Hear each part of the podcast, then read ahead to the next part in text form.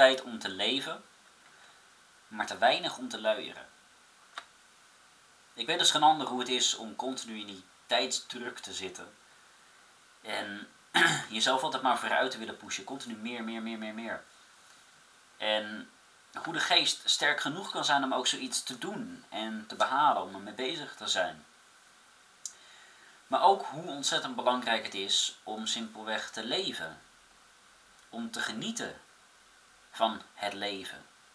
Dat als je op vrijdag of zaterdag of zondag, avond, ochtend, middag, wat dan ook, een keer naar buiten wil gaan, om uit te gaan, om een feestje te bouwen of ergens aan mee te doen. Dat je dat gewoon doet. Want dat mag. Dat is leven, dat is genieten. Maar ik weet ook dat er te weinig tijd is om te gaan luieren. Om wekenlang, hoe comfortabel het misschien ook kan zijn, s ochtends wakker te worden, je telefoon erbij te pakken, op social media te gaan zitten. Op een gegeven moment YouTube, Netflix, gordijntjes dicht houden, tv'tje aan, misschien her en der wat gamen, te weinig eten, te weinig drinken. Wat je consumeert is waarschijnlijk alleen maar junkfood en junkdrink. Niet te gaan bewegen, gewoon echt zoiets hebben van, ik vind het wel best. Dat weet ik ook. Maar ik weet ook dat er te weinig tijd is om dat te doen.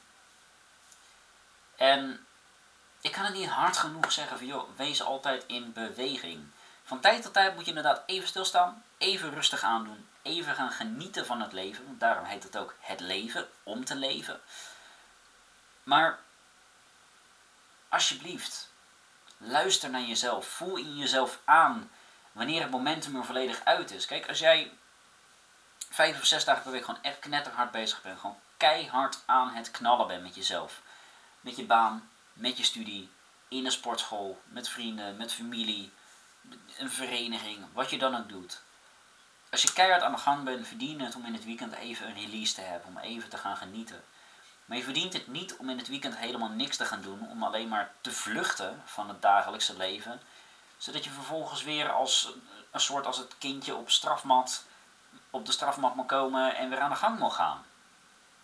En ik snap dat het soms ook een voelen. Hé, hey, daar gaan we weer, weet je. En ik moet weer naar school. Mijn werk, oh, daar heb ik echt vandaag gezien. Ik wil me echt ziek melden, maar kan ik eigenlijk niet meer maken. En ook bijvoorbeeld met hobby's. Om van tijd tot tijd, hè, ook al heb je misschien een gedeelde verantwoordelijkheid om op een gegeven moment ja weet je, ik, eh, ik vind het wel even best. Weet je, ik eh, neem even de tijd voor mezelf. En dat is af en toe goed. Af en toe is het gewoon echt even nodig om naar jezelf te luisteren. Met jezelf, voor jezelf en door jezelf te zijn. Maar, nogmaals, luister daarin naar jezelf. Kijk, de afgelopen twee, drie weken, op het moment dat ik deze podcast opneem, um, heb ik rustig aangedaan.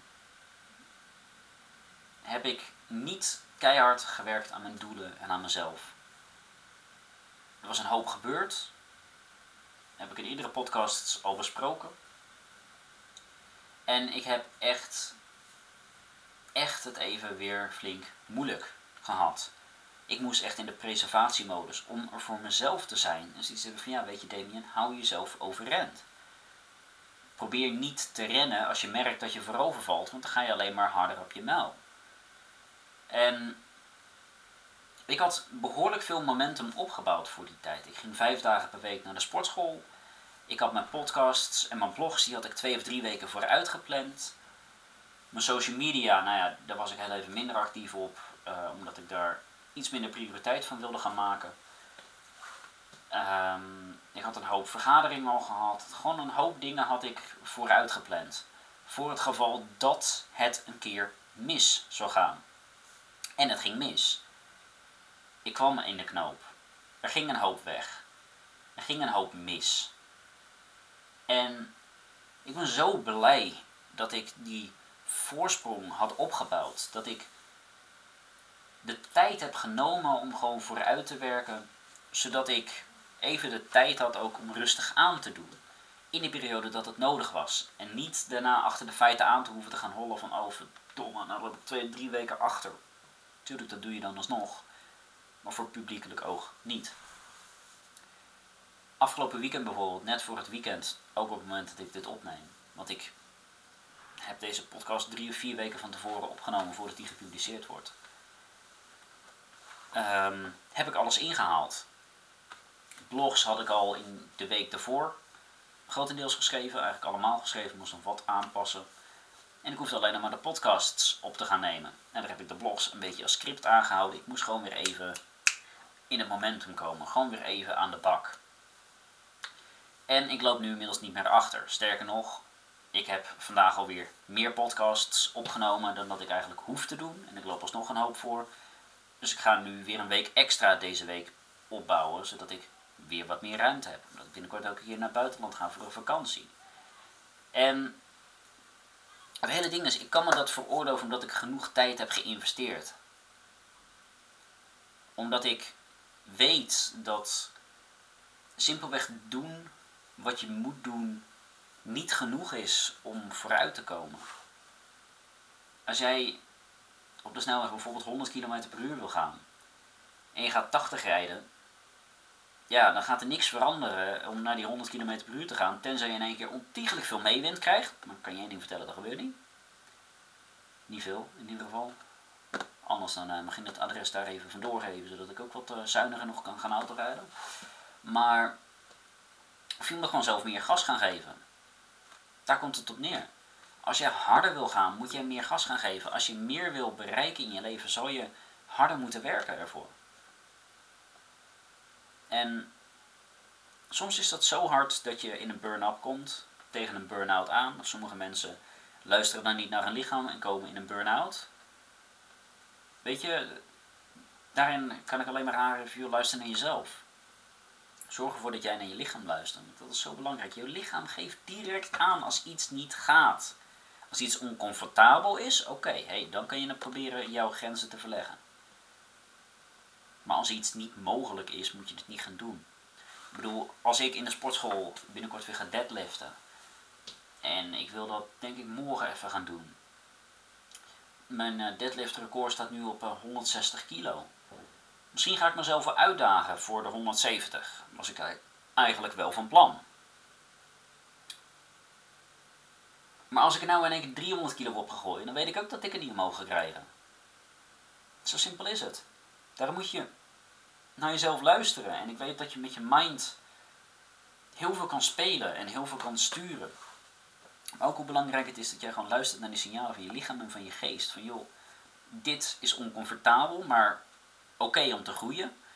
En dit gaat gewoon oprecht niet. De 180 kilo, als ik die probeer te pakken, denk ik ook niet dat ik dat voor elkaar zou kunnen gaan krijgen. Omdat die 160 al een gevecht is met mijn lichaam en met mijn geest. Dus de 170 zal nog meer van een gevecht zijn. De 180 is dan voor mij nu op dit moment nog even onmogelijk. En mijn hele punt ervan is gewoon veel luisteren naar jezelf, weet je.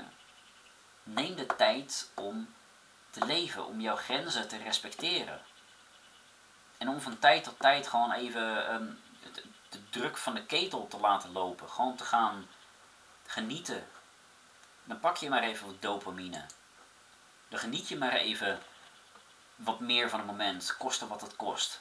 Of dat je nou naar een leuk evenement wil gaan, een festival, een keertje uit wil gaan. Uh, ga op vakantie, uh, koop een dingetje waarmee je jezelf kan verwennen. Ga een keer naar de sauna, ga naar de wellness, weet je. Moet je allemaal zelf weten wat je gaat doen. Zolang je maar de tijd neemt om, om te leven. En dat betekent niet dat jij het iedere dag hoeft te gaan doen. Dat je iedere dag minimaal 4, 5 uur moet gaan ontspannen. Want ook dat wordt dan een taak, ook dat wordt dan een verplichting. En ook dan ga je er niet meer genoeg plezier uit halen. Maar het is wel belangrijk om voor jezelf helder te hebben van hé, hey, waar kan ik van genieten? Waar kan ik van leven? Wat zorgt ervoor dat de druk van mijn ventiel gaat? Maar hoe behoud ik ook mijn momentum om niet te gaan luieren? Soms heb je een periode dat je gewoon echt even voor jezelf moet zijn. Dan is het even oké. Maar ook dan voel je aan wat voor momentum je hebt. Terugkomend op mijn podcast en mijn blogs. Ik had een paar weken vooruit aan momentum. En ik had een hoop dingen voor elkaar al gekregen. Eh, dus daar heb ik het momentum. Nou, heb ik er nog in kunnen houden. Heel klein beetje. Ik was nog een klein beetje in beweging. Ik weet dat dan had ik een week langer stilgestaan. Had het gewoon misgegaan. Want dan hadden mijn blogs en mijn podcasts niet meer gepubliceerd geworden voor die week. En daar heb ik ook over nagedacht van joh neem ik even een break. Dus ja, hoe ga ik dat dan verwoorden? Maar ik had ook zoiets ja, weet je, nee.